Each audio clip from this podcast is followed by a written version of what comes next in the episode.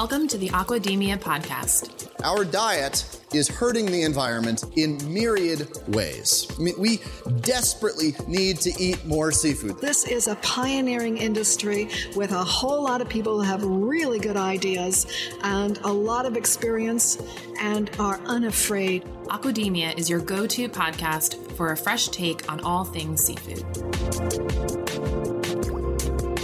Hey everyone, thanks for tuning in to this episode of the Aquademia podcast. I'm Sean O'Loughlin. I'm Justin Grant. And I'm Maddie Cassidy. And we got a real good one for you today.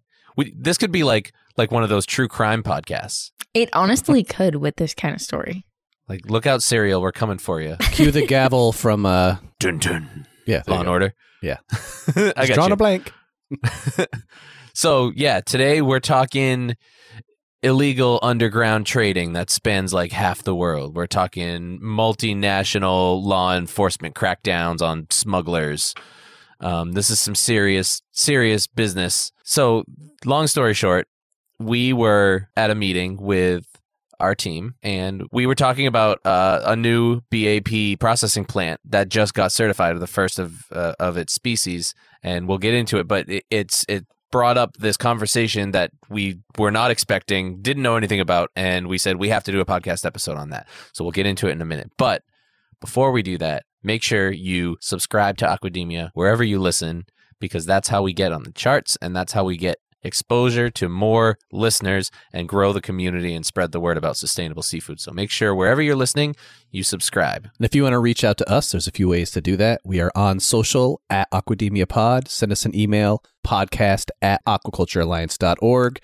You can also fill out a form on the website, aquaculturealliance.org. Go to the education page. Halfway down, you'll see the Aquademia section. There is a contact us button. Go ahead and click that. Fill out the form. We'd love to hear if you want to be a guest, you have any cool ideas or anything. We want to hear from you. And we would love it if you could leave us a rating and review on whichever podcast platform you listen to us on. That's right. Tell your friends. Spread the word. Let's grow this community. All right, let's get into it. Maddie, what are we talking about today? Today, we are talking about the mysterious seafood species called Totoaba. And we believe we're pronouncing that correctly. Sean looked up a video. I heard it in a video. It's spelled I think it's Totoaba. It's spelled Totoaba, so Totoaba. And the crazy industry that has arisen due to the scarcity of the species. Yeah. So we have a few articles that we'll link to. I have one article that is written in a pretty dramatic fashion. It really kind of sounds like one of those true crime stories. But I'll give you the Cliff Notes version. Basically, this is a huge fish. It's huge. Like a 2-meter long fish. It's a really, really big fish. And it only lives in one place, and that's like the northern part of the Gulf of California. Okay. And there's another aquatic species that is really tied into this that is also only living in that northern part of the Gulf of California. We'll get to that in a minute because that's kind of where a lot of the controversy comes from. There's two controversial things going on with this fish. So it's on the endangered species list. It's you can't fish for it. Is it banned since like 1975 or something like that? I don't know the exact date, but it's been banned for a while.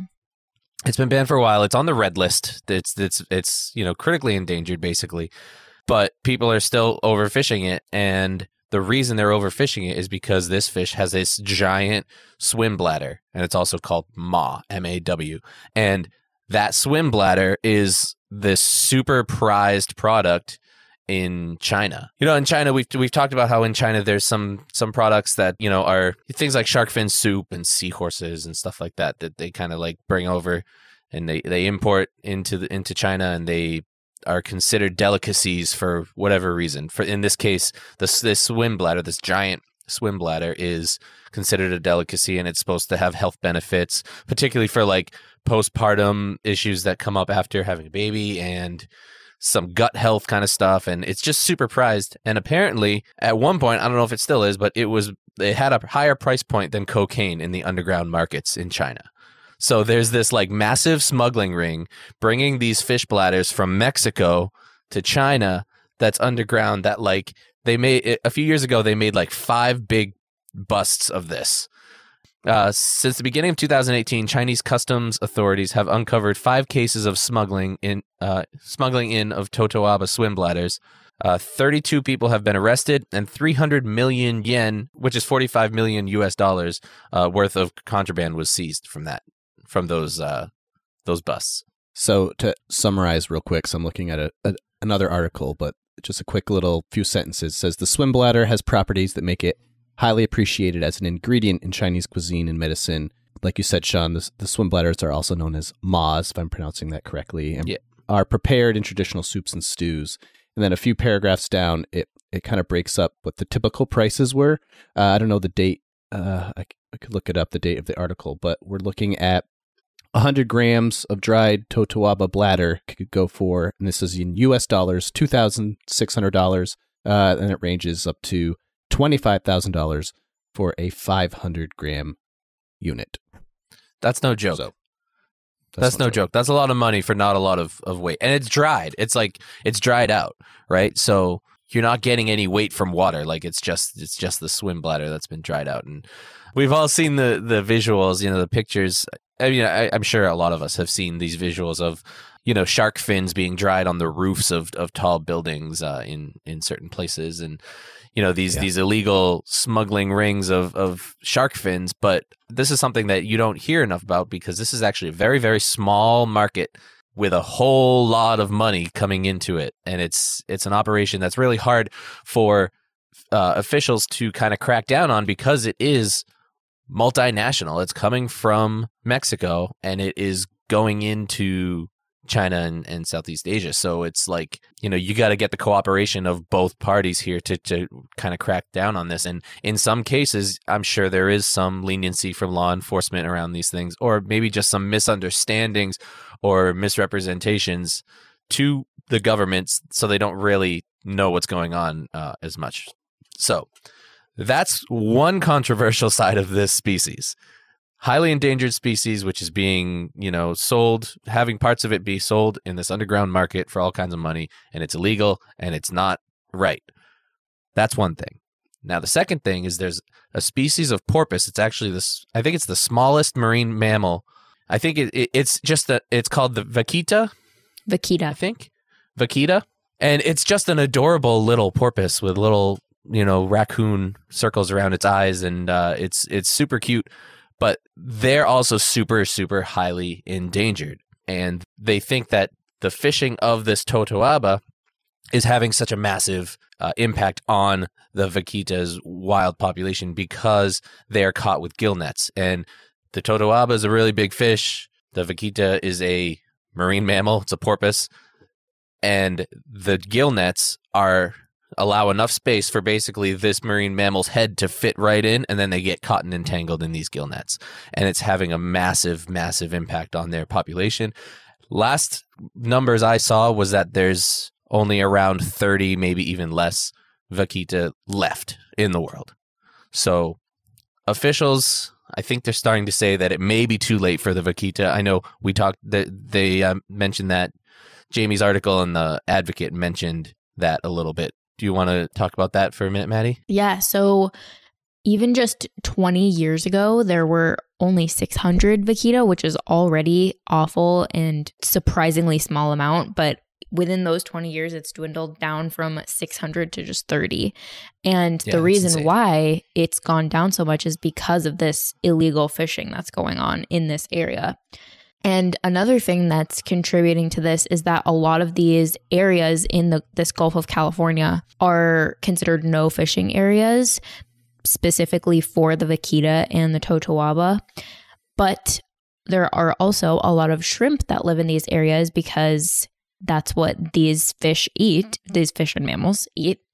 And a lot of shrimp vessels are going into these areas and harvesting the fish from these areas, which is then infringing on this ecosystem that is so fragile, and then is causing even more Vaquita to die out. So there's really two variables going on here. There's illegal fishing of the species themselves, and then there's intrusion into these really fragile ecosystems, which is then setting everything off. So it's really just a situation that just keeps deteriorating more and more despite these no fishing areas and bans on fishing. It seems like it's almost a situation that we can't come back from, which is really sad. It's hard because it's such a small area, right? Like, It's such a secluded area. If you look at a map of Mexico and Southern California and the southwestern United States, this Gulf of California comes out of the Pacific Ocean and it goes and it takes a hard turn north. And it's a very kind of long, thin gulf. It's not really wide open like the Gulf of Mexico. So the northern part where these species live is pretty...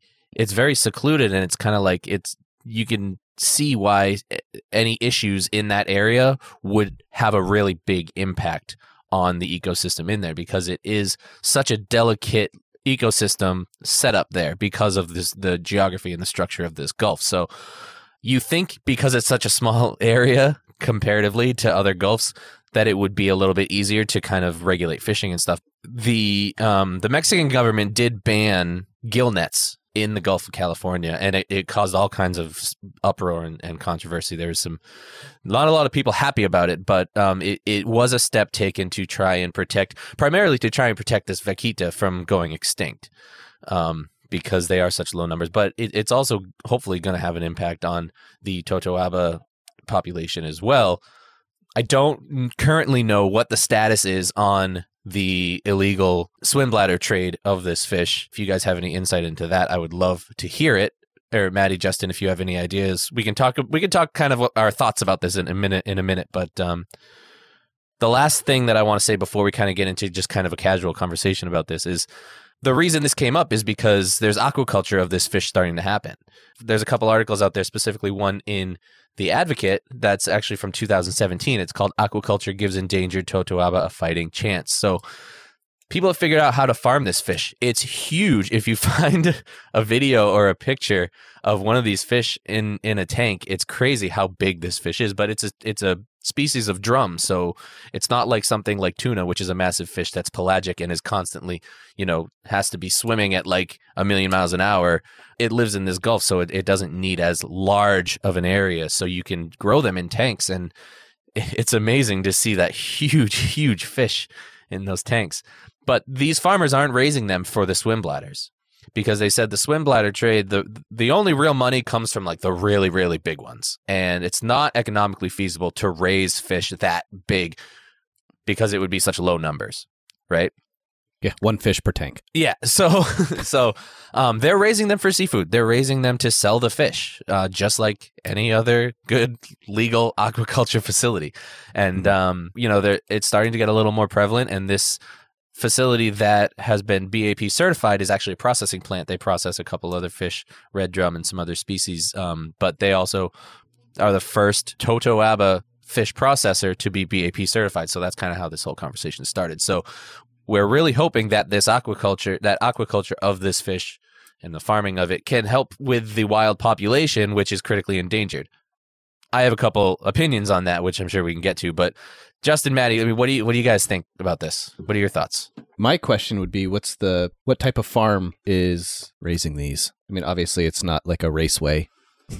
I'm trying to look for the article. And to your point, Sean, they're obviously not growing them to the 300 plus pounds, unless there would be a way to have, they grow fast. I was reading in the article. So they do grow rather quickly. It looks like they're probably being fed fish meal of some sort, because they do eat other. Yeah, so the fish is served in restaurants and hotels, but those fish are not caught in gill nets. The gill nets is the problem. So I'm looking at this article right now. It's talking about farming the fish. I don't think it really lays out the system that it uses, but I watched a couple videos. One of the videos had footage at a fish farm, and it was a tank. It looked like a recirculating or a flow-through system.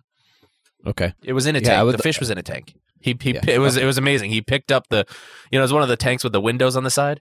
Yep. And he kind of lifted up like a flap, and there was just this massive fish head that was like the size of your body. It was crazy. Super cool. Well, that's interesting. I mean, obviously there's got to be, especially if it was an RES system, because when we've had episodes on those before, you have to do a lot of preparing before you decide to invest and build something like that. So the species that you raise needs to be valuable enough to warrant the cost of running an RES system. Yeah. I would guess we're looking at more of like a flow through type system where you're pumping in water and it's going through your system and then you're pumping out the wastewater. Well, so this is, I mean, my general impression that this is another really good example of the benefits of aquaculture, looking at how we can, I mean, we talk about it all the time. There's a ton of different species out there. So certain ones just do not make sense to farm. Yeah. And some do. And as we grow as an industry, it's a seafood industry, as aquaculture industry, we learn more and more about species and value, and time changes everything. Over time, people may just want to experiment with something new. And if the value is there, the consumers want it, then, you know, just given how many innovative technologies there are out there, there's a way to start integrating new species of fish into the aquaculture space. And this is an example of that. And I don't think at this point, you know, I've been in the industry now for almost 4 years, and in the beginning, I was shocked about how quickly things were changing, and now it just seems like it's the norm. So I'm almost not. I'm still very impressed with the technologies and the innovations that are coming out. But you would think I would be a little bit more shocked knowing that a 300+ pound fish, again, it's not growing to that size, but a fish that can grow that large is being considered to be farmed is. Yeah, they said they can live for like 20 years. People, but it's you know, it's interesting. We think of aquaculture as like. When we think of aquaculture, because of the industry, the side of the industry that we work in, we think of it as seafood. You raise fish, you harvest fish, you process fish, it goes to a restaurant, it goes to a retailer, it goes to consumers, and they cook it and they eat it, right? But aquaculture is used for a lot of other things too. And in this case, I think it's kind of a toss-up between like, yeah, we're raising them for fish to sell, but there's also this idea of, we're raising these fish to try and save the population because the wild population is in such dire conditions.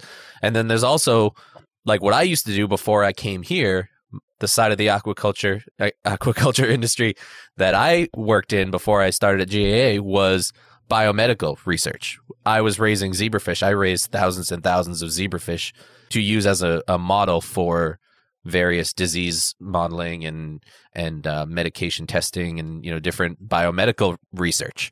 And that's something that people don't even think about. I'd love to do a little bit more. I know we're a kind of a seafood and sustainability podcast, but I'd love to get into that a little bit more because that's still aquaculture, still raising fish. So, you know, there's different applications for farming fish than just seafood. And I think this is an example of how you can kind of hit a couple of those, which is kind of cool. My issue with it, and I don't know, I mean, you know, I'm not living in this world. I'm not down in Mexico. I don't kind of get this information delivered to me regularly. But if the banning of gill nets still, if they're still using gill nets, even though it's banned, and they're still catching this fish, and there's still this underground market, this like black market for the swim bladders, my question is, how is farming this fish going to help save that population? Because the fish are not being caught that way for sales to restaurants and food service, right? Because it says the fish that are going into restaurants and hotels and food service places, food service organizations, is not caught with gill nets. That's caught, you know, in a legal manner. Even though it's so confusing because, like, what are the status for the ban on fishing this fish legally? Like what are the parameters around that? That I don't know of. But if you're farming the fish and that illegal fishing has still happened, then it's not going to make any difference, right? Unless you're farming the fish to supply this underground market for the swim bladders, which they explicitly said they're not doing. So I don't know how farming this fish is going to help with this situation. That's my pessimistic point of view, I guess. What do you think, Maddie? What's your thoughts on Totoaba? I think it's interesting because it's kind of a perfect case study in a lot of the messages that GAA puts out about fishing is an amazing industry and it needs to exist. But in order to feed our growing population and with stocks of certain fish either staying the same or declining, then there needs to be another way that we can get seafood in order to feed the people of the world, especially in countries where seafood is like the primary source of protein. And it's interesting because we often, well, not often, our whole mission is to support the fact that aquaculture is the perfect supplement to fisheries. And this is interesting because it's the exact case study of this message that we put out.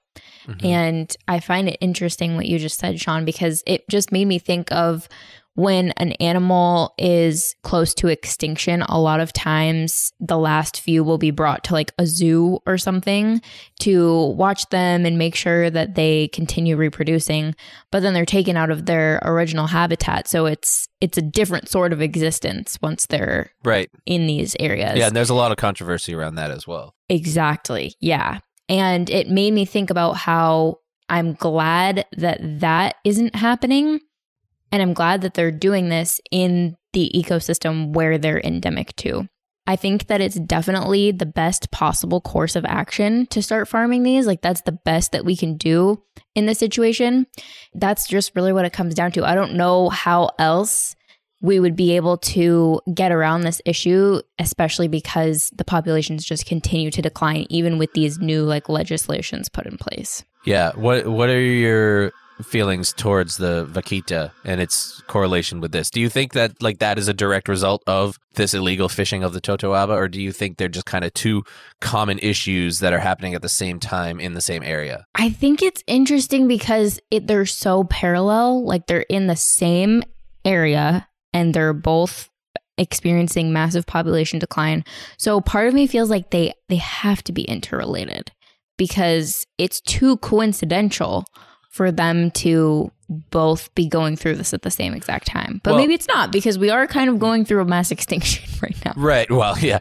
Everything that I read basically said that the primary reason these vaquita are dying at such a rapid pace is because they're getting entangled in gill nets. And the gill nets are used to catch Totoaba because the Totoaba are big enough that they get stuck in them. And that's how they catch them efficiently. And then, you know... Well, that's something you can actually... If they're... are gill nets and they're capturing these in them, that's a tangible, you can see evidence, yeah, that happening. That's evidence. Yeah. Yeah. Yeah. So the banning of gill nets has happened. Has it had an impact? Maybe it's too early to tell. You know, we may need to see like 10, 20, 30 years of this banned gill net legislation to see kind of what impact it's had. And I know there's a lot of other initiatives going on to try and help the vaquita and the Totoaba, because, you know, with the farming of it, you can't really farm the vaquita. But there's some other efforts. I know that the controversial group, the Sea Shepherd, has done some stuff out there trying to, you know, catch these illegal Totoaba fishermen to try and help with the vaquita and stuff like that. So there's a lot going on, but it's, you know, it feels, I don't want to be doomsday-y, but it feels to me like it's almost a little too late for that species, which is really kind of sad. And they may end up just, and I don't know if it's possible to keep them in aquarium or not, but they may end up one of those species where the last surviving members of their species are in captivity. So who knows? Who knows? Yeah, like you said, I think time will tell. I mean, there are enough articles out there where this is public knowledge, so people are aware of what's happening.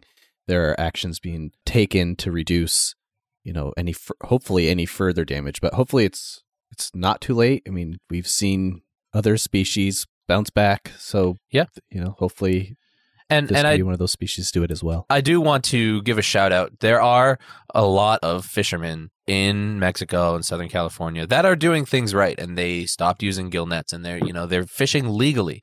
I want to make sure that we highlight the good players in the industry who are doing things right and advocating for sustainability and smart, safe practices in the fishing industry. And they definitely outweigh the number of illegal activity that's going on. By this far. Just happens to be a topic where we're focusing on illegal activity. So, you know, it's really important to me that we make it known that there are a whole lot of professionals in the fishery industry down there that are doing things right and are advocating for the correct way of doing things. So just want to throw that out there. And, you know, we could do like an entire series. We could do a whole separate podcast on this underground illegal swim bladder market. But we're not a true crime podcast, and we're not a conspiracy podcast. We're not that type. we are a seafood and sustainability podcast. And so that's the aspect of this story that we're focusing on. So if you're interested in learning more about this story and that side of it, definitely do a little research into it. I saw something that said that it's kind of gone more underground since they started having these busts and these crackdowns on it, now that they're more aware of what's going on. But I read something about like a couple German filmmakers who wanted to make a documentary about it, and they went, like, they got permission to like go into these like circles and try to see if they can gain access to this market. And I guess it was super easy for them, and they were just like, oh yeah, like we got tons of it, here it is, and it's really, it'll be really easy for us to ship it for you to Germany and all this stuff. So it's like, all right, this is definitely still happening, it's still an issue. So there's a lot to research with that. So we won't get into it all here. It would be fun, but I don't have the time or resources to do that right now. And it wouldn't be a good fit for our show. So we're focusing on the aquaculture side of it, but definitely check it out. We'll give some resources in the show notes. Anything else that you guys want to bring up about this topic? No, I think we'll link plenty of resources in the show notes. And I mean, we can't stress it enough. There's listeners out there that will hear this episode that may have deeper knowledge on the subject, or strong opinions, want to chime in, or strong opinions, and we want to hear them. We want to hear it all. So, you know, we told you in the beginning of the show how to reach out to us. Don't be shy. We want to hear from you. Yeah, we don't often kind of dive into more controversial topics.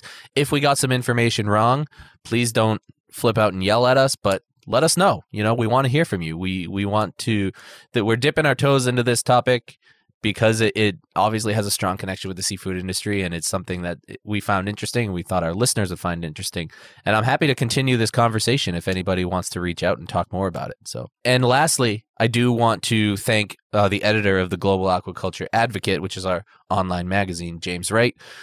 He's the one that brought this up to us when we mentioned that the first Totoaba facility was certified, was BAP certified. He kind of brought this whole story up to us because he had written the article about it like 3 or 4 years ago in the Advocate, which we'll link to the show notes. And we just said that's an amazing episode and we need to do that. So thank you, James, for bringing that up and for opening our eyes to this world and this issue. And we will also have links to the Advocate so you can read his articles and contact him if you want to speak with him as well. Anything else before we sign off? That's everything. All right. Make sure you subscribe wherever you are. Follow us on social at Aquademia Pod. Send us an email, podcast@aquaculturealliance.org. Visit us, aquaculturealliance.org. Go to the education section. You can check out all the happenings on Aquademia on that page. And make sure that you rate and review us on whichever platform you listen to us on. That's right. Thank you so much for listening, and we will talk to you next time. Bye. Ciao.